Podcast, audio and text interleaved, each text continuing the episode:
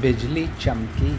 सुरपति के इस लघु इंगित पर लोग यहाँ जामुनी बादल नभ में ठहर गए। आशीष दे रहे हाथों से। धीरे धीरे पूरब से आती हुई हवा चारों दिशियों में गई फैल। ढक गए शीत से चौड़े चौड़े खेत। हार धरती परती घर, गलियारे सब जुड़ा गए।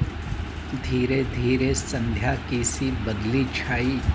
दोपहर जल से गरुई होकर कुछ झुक आई। आलोक गल गया अंबर में। लो सहसा झर झर कर पहला झोंका आया। हम बढ़े घरों की ओर तनिक जल्दी जल्दी दौड़े। दो गोरे गोरे बलगर बैलों की कोई हो गई ठुमक कर खड़ी पकड़िया के नीचे। उड़ गई चहक कर नीबी की सबसे ऊँची फुनगी पर बैठी गौरैया।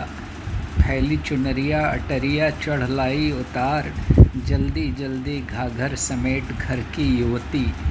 खुलकर बरसा पहला पानी, इन धुले धुले बिरवों के नीचे से होकर वह चली गाँव की गैल गैल, कच्ची मिट्टी की सुधर गे हुई दीवारें।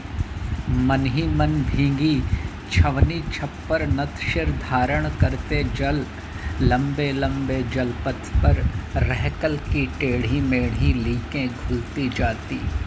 फिर मिट्टी में जीवन की आशा जागी है, गलते हैं दकियानूसी मिट्टी के ढेले। पिछली फ़सलों की गिरी पड़ रही हैं मेड़ें, सारे अनबोए खेतों की उजली धरती। अब एक हुई स्वीकार कर रही है नवजल गुरु आज्ञा सा। जितनी बूंदें उतने जौ के दाने होंगे। इस आशा में चुपचाप गाँव यह भीग रहा है खड़े खड़े। चौपालों बंगलों में बैठे जन देख रहे जल का गिरना। चिड़िया चुनगुन से टुकुर टुकुर।